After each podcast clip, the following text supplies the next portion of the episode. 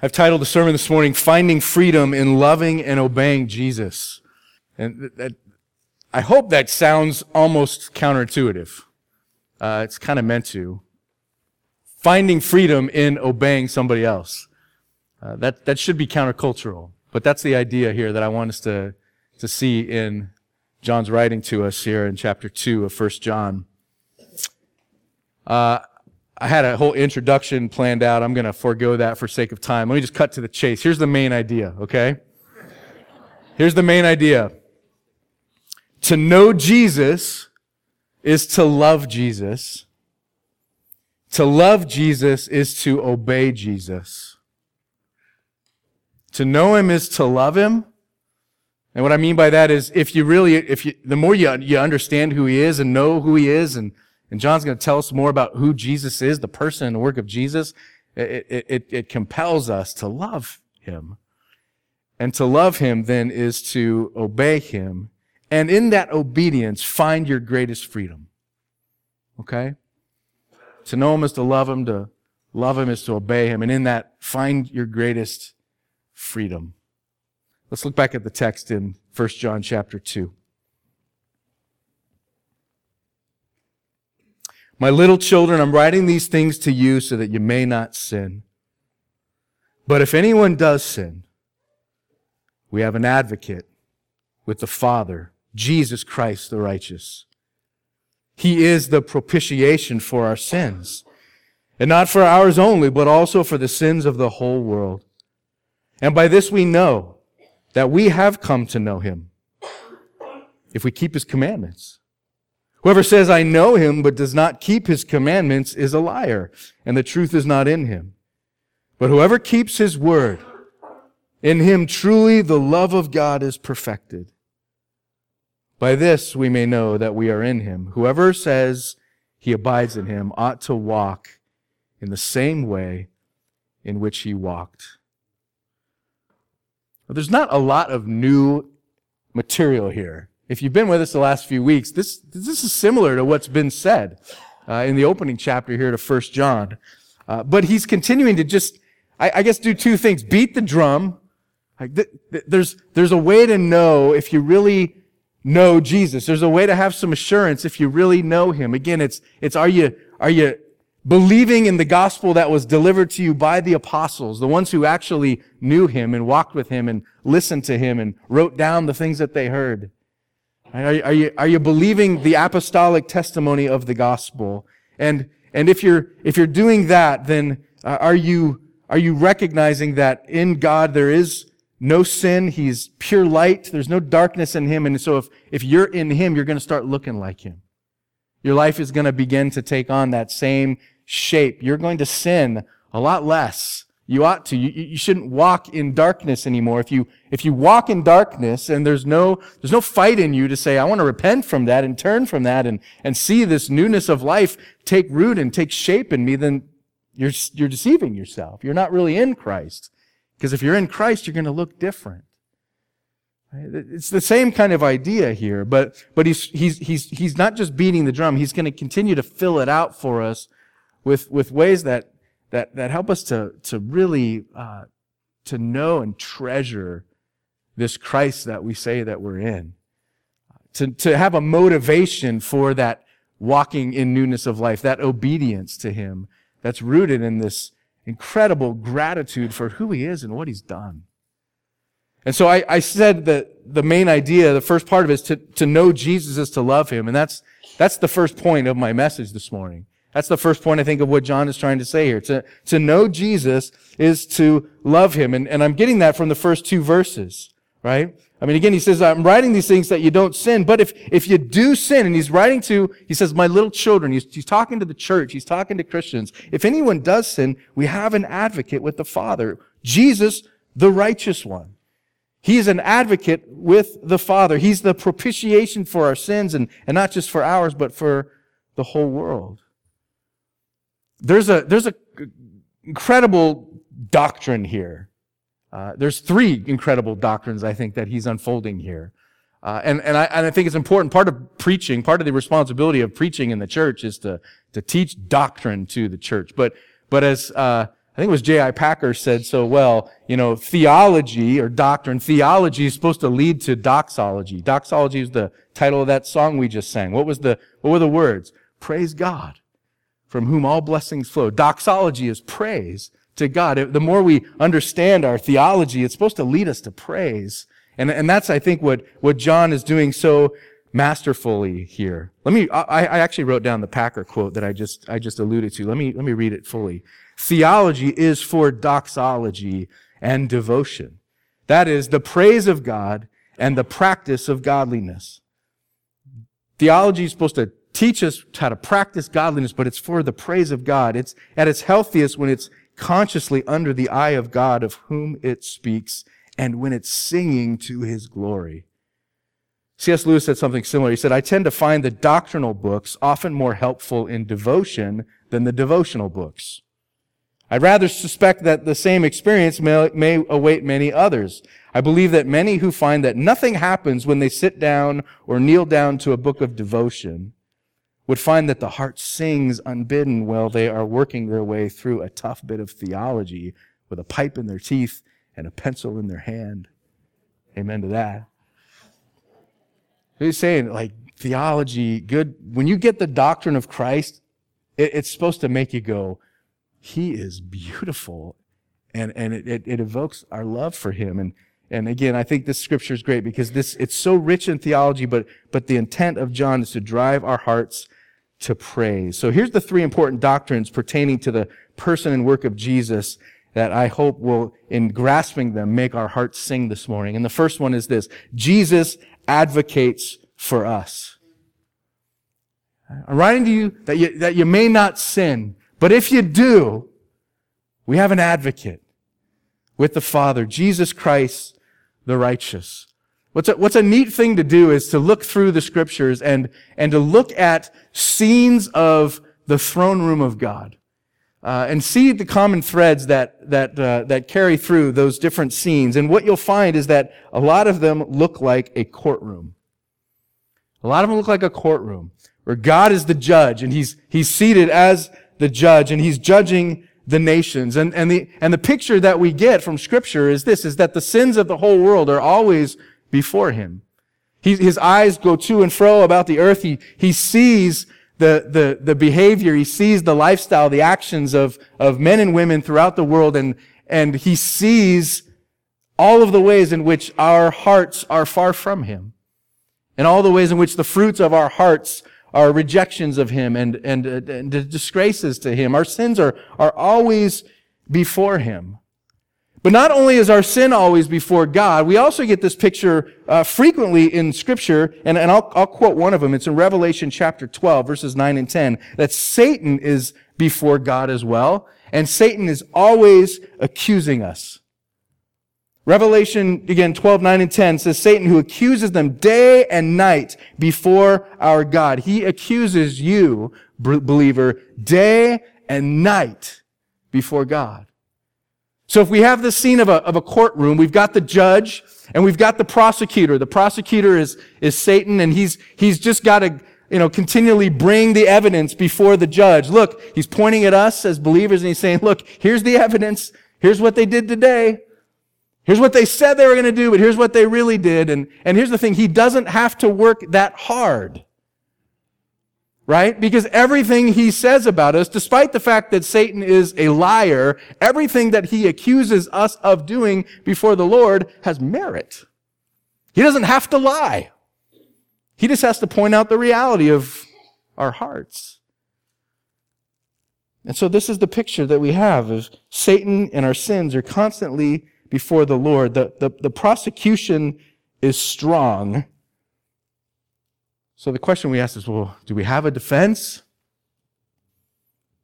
And this is what the Word of God tells us about our defense. And this is what John is, is getting to. Mark 16, verse 19 says, So then the Lord Jesus, after he had spoken to them, his disciples, he was taken up into heaven. This is the ascension. After the death and resurrection of Christ, he spent some time with the disciples. He, he ascended up to heaven, and it says there, and he sat down at the right hand of God. So Jesus is seated in that same courtroom At the right hand of God. And what is he doing there? Romans 8:34 says this. It says, "Who is there to condemn us?" Well, I just told you who's there to condemn you. Satan. He's doing that night and day. And yet Paul says, "But really, who's there to condemn you? Why? Because Christ Jesus, the one who died, more than that, who was raised. In other words, he didn't just die for your sin, he conquered it. He conquered the penalty of sin. He rose from the dead, who is seated at the right hand of God, is interceding for us. He's speaking on our behalf. He's the defense.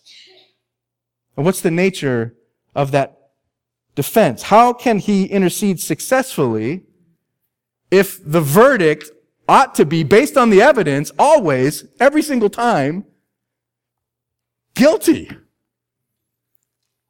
I was reminded of a, of a show that I used to watch as a kid, not because I liked it, my mom liked it, and it just kind of was always on in our house, but she used to watch Perry Mason. Most of you may be too young to know what I'm talking about, but Perry Mason was a, was a, like one of the first courtroom dramas. All right, it was a, he was a lawyer, and every week, you know, he's got a case, and he's the defense attorney. He's always trying to like, you know, get his client off. His clients are always, always innocent. Uh, what I was reminded of is I, I actually read something about Perry Mason this week, and, and, and what I read was this that he never lost a case. Good old TV. But here's the thing Satan ought to be Perry Mason. Right? He ought to never lose a case because he's always got the right evidence. And yet the reality is, Jesus is Perry Mason in this example because his clients always always get off. Why? Because of the second important doctrine here. Jesus propitiates God. We have Jesus the righteous who is interceding for us, who is our propitiation. What does propitiation mean? I said last week we were going to talk about it. A lot of you memorized that verse this week. It's a big word. Uh, it's a Bible word. What does it mean? It's, it's simply this. It's, it's, it means to appease, but it's more than to appease. It's to appease by satisfying. Jesus, as our propitiation, appeases the just wrath of God. If, if, if the evidence is presented and the evidence is always pointing to our guilt, if God is good and God is just, God must then declare guilty. And therefore, there must be some sentence handed out, right? For God to just say, well, you're guilty, there ought to be a sentence, we're just going to sweep this one under the rug, would make God unjust. For God to be good and just, there's got to be a satisfaction of the sentence, and that's what it means that Jesus is our propitiation. He appeases the righteous wrath of God against the injustice, against the sin, but he satisfies it. He died instead of you. That's what he says. When he's declaring before the Father our right to walk free. That's what it means. Is he's saying to the Father, yes, there's sin here, but the debt's been paid. I paid it on their behalf. This one, by faith and repentance, is mine. They've put their trust in me. Father, they're satisfied. You're satisfied. It's been paid. The only way a guilty person can walk free again is when they pay the debt to society. And when the debt's been paid, they ought to be then released, pardoned, back into full society. And Jesus saying, that's the case, but you didn't pay the debt. I paid it, but it's paid. If you've been around here long enough, you, you, you probably heard me share this story. I've shared it a couple times here um, about propitiation, just the probably the best image of that that I've, I've ever I've ever seen, or, or, at least in my mind's eye. A friend of mine sharing about his dad, who was a pastor. I'll, I'll, I'll make this story short, but there was three boys in the church who vandalized the church building, and it was obvious who it was, and so he calls them in with their fathers, and they are all seated at the church office, and they they they go through the whole thing like, you know, I know you guys did this, and they, yeah, they confess they did it. They just they uh, agreed together on what the, the proper punishment for their crime would be, and they determined together that the fathers would spank the, the, the boys. And yet, as they went to execute that on the spot, this pastor steps over these kids, like on their knees. He gets on top of them and he covers them and he says to the dad, spank me. And all three times, the, the fathers, they're kind of looking like, what? You know, the pastor, no, really, don't hold back. Do it like you would do it. Spank me. And that he took the spanking for the boys. And he did that specifically to tell them, this is what the gospel is, boys. You did something, you know you did something wrong, you're, you're guilty. There's no, there's no hiding from the fact of your guilt. There's a, there's a penalty that needs to be paid for what you did, but I'll pay it for you. That's what Jesus is like. And so here John says, this is, this is Jesus. He's paid the debt. He propitiates God on our behalf. He's your advocate. He's our propitiation. And then the third thing he says is, and this grace that is given to you through his propitiation is a grace available to all. He's not just our propitiation, not just for our sin, but also for the sins of the whole world. There's something really beautiful about what John is saying here. There's also something a little bit confusing about what he's saying here. Because some people have used this verse as a justification for universalism. Meaning that, eh, well, then if Jesus died for the sins of the whole world, then I guess everybody gets to go to heaven. That's why it doesn't really matter what you believe or, you know, Jesus paid all the debt. So universally, we're all forgiven. That's not what John's saying here. We know that's not what John's saying here because John makes it very clear that, that that's never what he means. He's very clear that, that it is, that, that God sent his son into the world that those who would believe in him would not perish.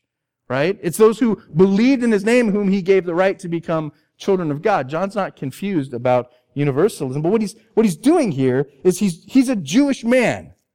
And he understood the Old Testament examples of the atoning sacrifices. And Leviticus chapter 60 verse 17 is an example of this that you can look up later. But, but the idea there is that for the Old Testament, for the Old Covenant, for the Jew, the Day of Atonement was a day in which their sins were propitiated. God was propitiated by their, uh, their sin guilt being transferred to an animal that was sacrificed. That animal was the represent, the representative for their sin, right?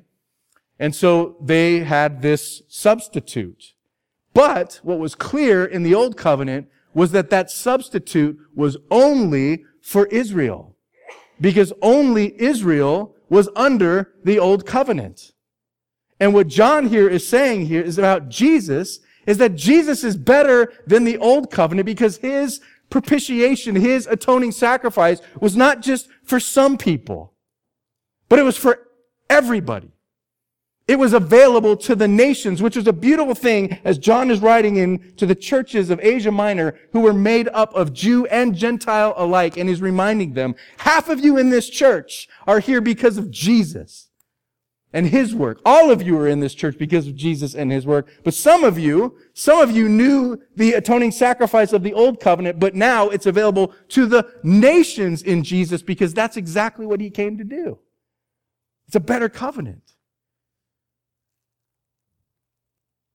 So here John is saying, look, do you know the person and the work of Jesus? Do, do you grasp this? I mean, if, uh, yeah, I'm writing to you so that you may not sin. And, and, and if you're, if you're reading much of what he said here, you're getting this sense of like any, any religion can say these things. There is a God. This God is perfect. This God has no darkness in him. He's light and his demand on us is that we walk in that light. Every religion teaches that. And so every religion can then say, I'm writing these things to you so that you won't sin. In other words, if you sin, yikes, you're in trouble because the judge is perfect and he demands your perfect obedience. But John is not just saying that. He's saying more than that. He's saying, but as Christians, you understand that, that our faith is different? We have a savior. Yeah, don't sin. He saved us not just from sin, but, but for holiness. I'm writing these things that you may not sin, but if you do, do you understand the kind of God that you have? He's a forgiving God. He's standing there right now at the right hand of God. And every time you blow it, he's saying, I covered that. Which I need to hear today. I hope you need to hear that today. I needed to hear that today. That's what Jesus is doing for me and for you. Because he paid the debt 2,000 years ago. It's finished work. And I'm not a Jew. I'm a Gentile. And it's good news for me to know that he did that not just for the Jewish people, but for every nation. I'm an Irish, Italian, Polish guy brought into the new covenant because of Jesus' final global work.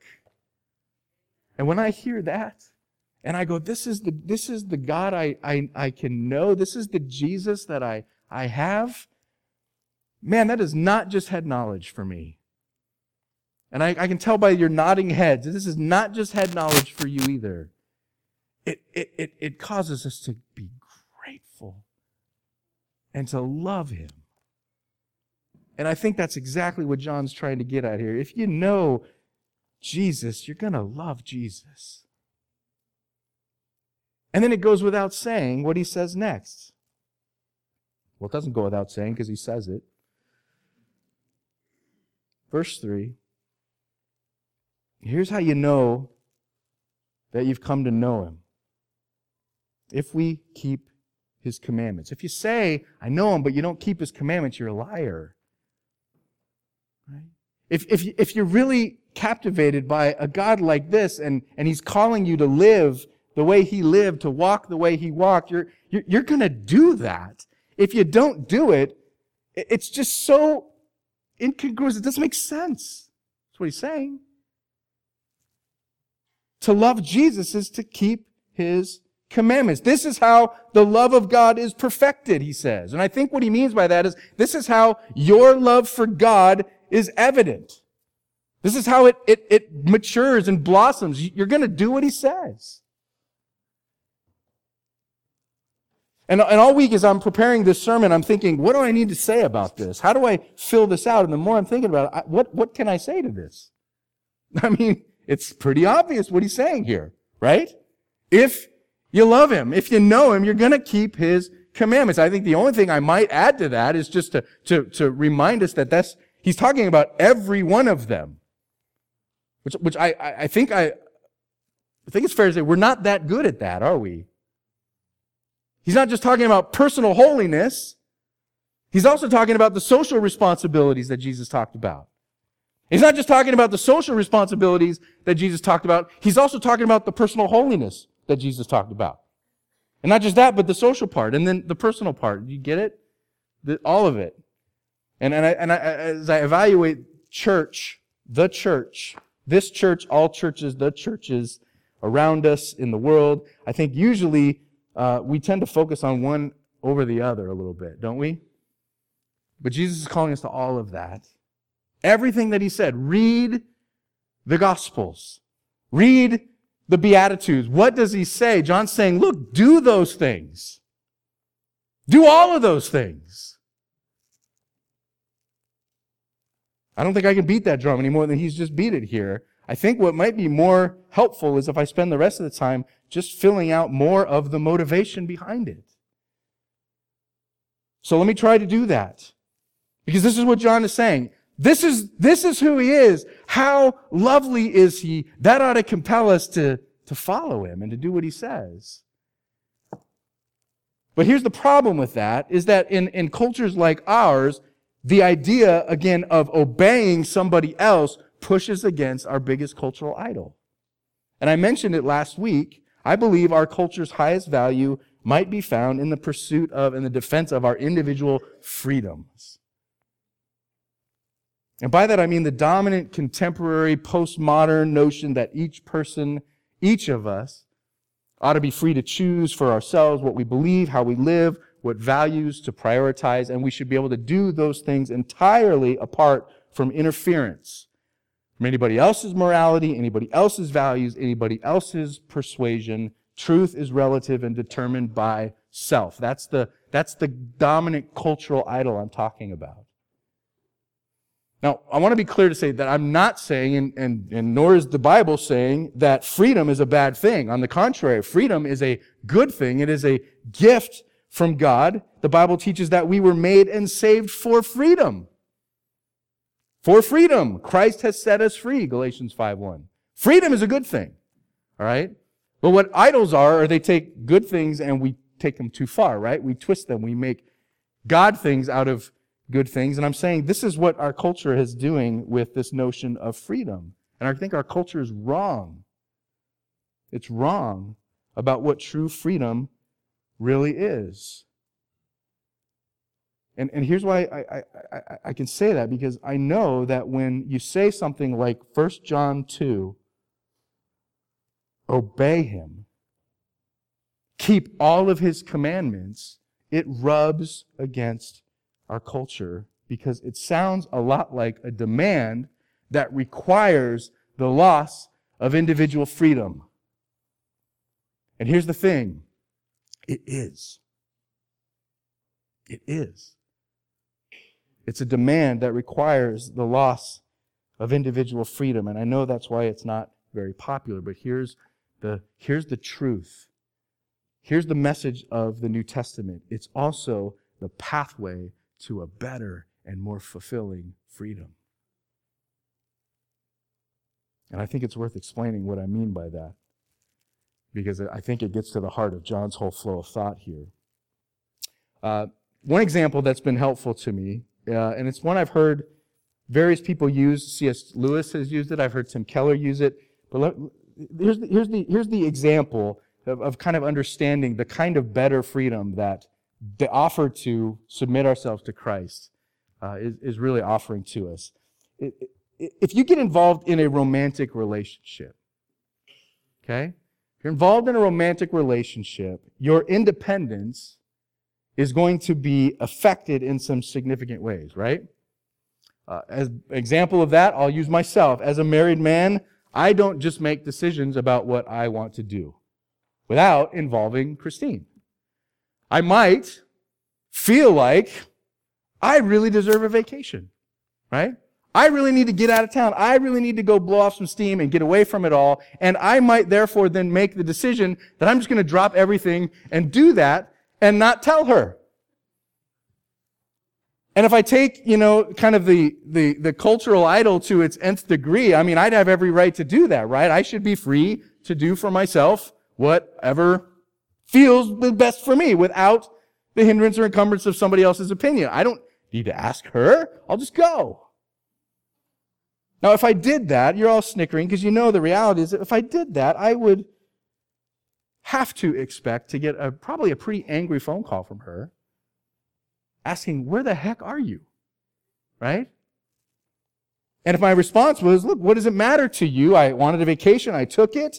I don't have to tell you what I'm doing. I can decide for myself.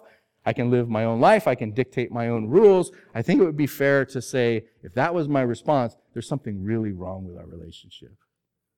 Right? It would be fair for her to respond back by saying, I think we need to reconsider this marriage. That's not how romantic relationships work, right? That's not how they work. You can't be completely free in the most contemporary postmodern sense of the word and at the same time committed to a healthy relationship with somebody. It just doesn't work that way. When we got married, we had vows, and those vows included promises like in sickness or in health. We said for richer or for poorer. And there were other commitments that basically communicated this, a willingness to sacrifice oneself for the other. Right? I will lay down myself for you. If either of us says, no, me first before you, our relationship won't work and it won't last. But if we say, and we both say, you first, I will adjust for you then there's no room for exploitation in that relationship, and it should be a loving and lasting one, right? This isn't rocket science, is it? I, am not saying things you guys go, wow, I've never thought of it that way. This makes sense, right? And that, that's the point. It makes sense. It, I, I could certainly sacrifice my autonomy and freedom in order to be in a relationship with Christine, and I, and I do that.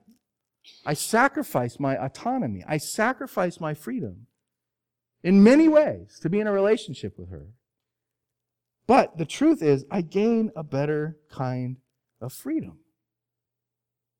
Because I've now found myself in a state in which I can actually feel most free. I have a love relationship with somebody where I'm not being exploited.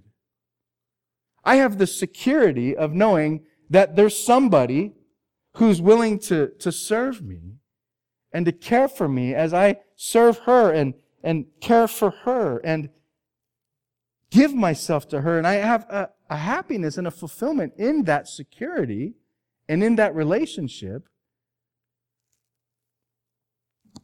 that's freer than I've ever known. Why? Because when you love somebody, you find your happiness in their happiness, don't you? You, you, you seek to please them and to do their will because you delight in their will being done. You actually find joy in that. You, you find freedom and release in that. There are, there are limits to my autonomy for sure, but they're not begrudged. They're, they're given up willingly because I see the greater value and the greater freedom in the giving and the receiving of love. Now, I'm talking about myself here in a marriage relationship, but that is not a freedom that is reserved for married people, okay? Just to be clear about that. It's a freedom that any significant love relationship can provide. Any. And, and all of you, I hope, have something of this where you can identify with it. Maybe it's with a parent. Maybe it's with your best friend. Or maybe it's with a, a child of yours or, or fellow church member or some other similar relationship that require the loss of your individual freedom, right? That you've got to give up something of your autonomy in order to gain the freedom of the security of a non-exploitative, fulfilling love. If you're a person who thinks that true autonomy, not having any of those kinds of limitations placed on you, true autonomy is the pathway to ultimate freedom, then I have news for you. You can live like that, but you will never experience this kind of love relationship that I'm talking about, and you will find yourself to be very lonely. Very lonely. Or at best, you're just going to have really superficial relationships. And here's the question where's the fulfillment in that? I, I, I, seriously challenge anybody to stand up and say, yes, that can be very fulfilling. I dare you to say that. The point is, you're not going to find freedom in the absence of restraints. That is an impossible task. You will find freedom in submitting yourselves to the right restraints. Freedom isn't the absence of restraints. It's, it's, it's found in submitting yourself to the right ones. The right ones. Another way to say that would be this. What was I designed for? What are the parameters? What are the guardrails that if I stay within them will actually bring me the most satisfaction and liberty? My son's learning how to drive. We had a conversation recently about cars and one of the questions that, that, that was asked was like, uh, what happens if you put the wrong kind of gas in a car? It's a good question. Good answer for it, too. If you put the wrong kind of gas in a car, it's not going to work very well. It's not going to run properly, right? You put the right kind of gas in, the kind of gas that the engine was designed to run on, and it's going to, it's going to run the way it was intended to run. It's going to run well. So you might ask, well, how do you know what's the right kind of gas to put in? Again, not rocket science. You go to the owner's manual and you find out from the people who actually designed the engine what kind of gas they intended the engine to run on, right? This, I believe, is, is what John is saying here about our relationship with God. When, when, when you recognize that, that God is good and loving towards you. It ought to compel you to want to do what he says. But here's the thing. When you do what he says, it's good for you because that's what you were made for. If he's the one, and this is the beginning of First John, this is what he's talking about. He's the eternal one. He's the one who made you. He knows what you were designed to run on. And so he's told you, live like this. Follow me in these things. And John's making that point. Look at it's it's actually most freeing for you to do that. You're going to find your ultimate satisfaction in freedom in submitting to Jesus. If Jesus is the eternal God, in whom there is no darkness, but only light, then to walk in the truth is to walk the way he walked. It's to do the things he commanded as the designer of your body, as the designer of your mind, as the designer of your heart, and of the, he's the maker of your purpose. Now, why do we buck against that so much? In culture. Why is the human heart buck against that so much? Because I think this people fail to see the beauty and the freedom in following Jesus because they think they understand religion, but they don't understand the gospel. They don't understand the real claims and the demands of Christianity. They think they understand religion, and they probably do because every other major religion says this obey God, and he might accept you. He might. If you obey him good enough, you know. Obey God and he might accept you. Give up your freedom to submit to his rules if you hope to avoid his judgment. That's pretty much the message of every major religion. And that's not a very compelling message, is it? And so many people reject that kind of relationship because they say, you know what? Um, we're talking about relationships. That feels like exploitation. That feels very one sided. I have to give up all of my freedom. I have to submit to this one. What's in it for me? Other than maybe the hope that I'm not going to burn forever? But listen, that's not the relationship that God asks us to enter into through the gospel. That is not the gospel. Hear me on this. And I'll quote Keller because he says it better than I do. Jesus essentially says to us, I call you only to do those things you were created to do. And you will find, therefore, that my yoke is easy.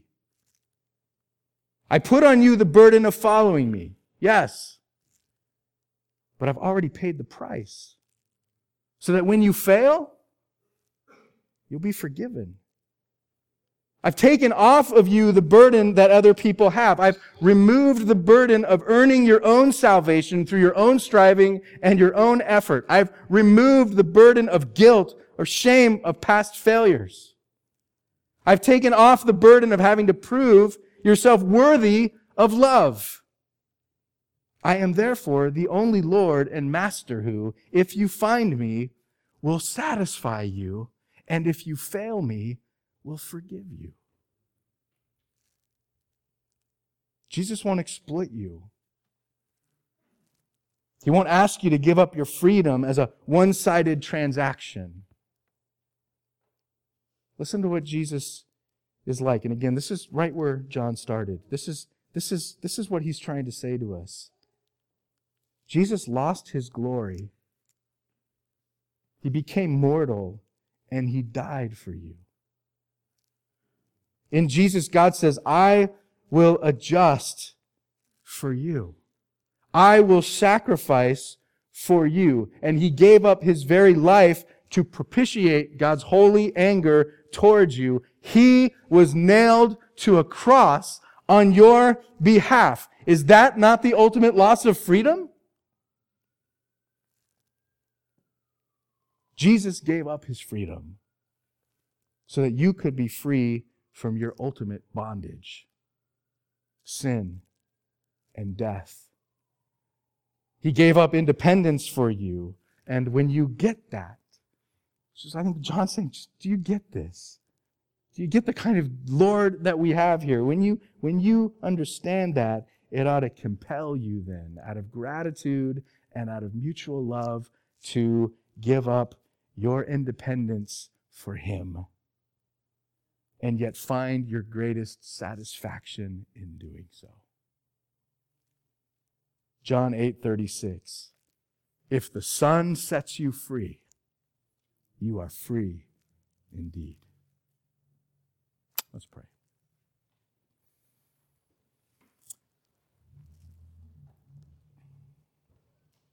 Father, I just thank you for the good news of the gospel of Jesus Christ. I thank you, Lord, that as, as we read these words, and they're, they're not easy words to hear on their own, don't sin. Do everything that I've commanded. I thank you that we don't just hear those and that's it. That it's not that one sided. We hear, but if you do sin, if you do sin, we have an advocate with the Father, Jesus Christ the righteous. Thank you for Jesus. Help us to believe him. Help us to trust him. Help us to submit ourselves to him, not out of fear, but out of love. Help us to know that our greatest satisfaction and freedom really does come in following him, submitting to him, obedience to him, because he has died for us to set us free. We're so grateful to hear that. Help us to hear it, to believe it, and to live it this week. Help us to be a people who are holy people. Help us to be a people whose outward action reflects the outward justice of Jesus in the world around us, Lord. Help us to do the things that He says because we are so grateful for all that He has done for us. Help us to remember the gospel every day this week. We pray these things in the name of Jesus, our advocate. Amen.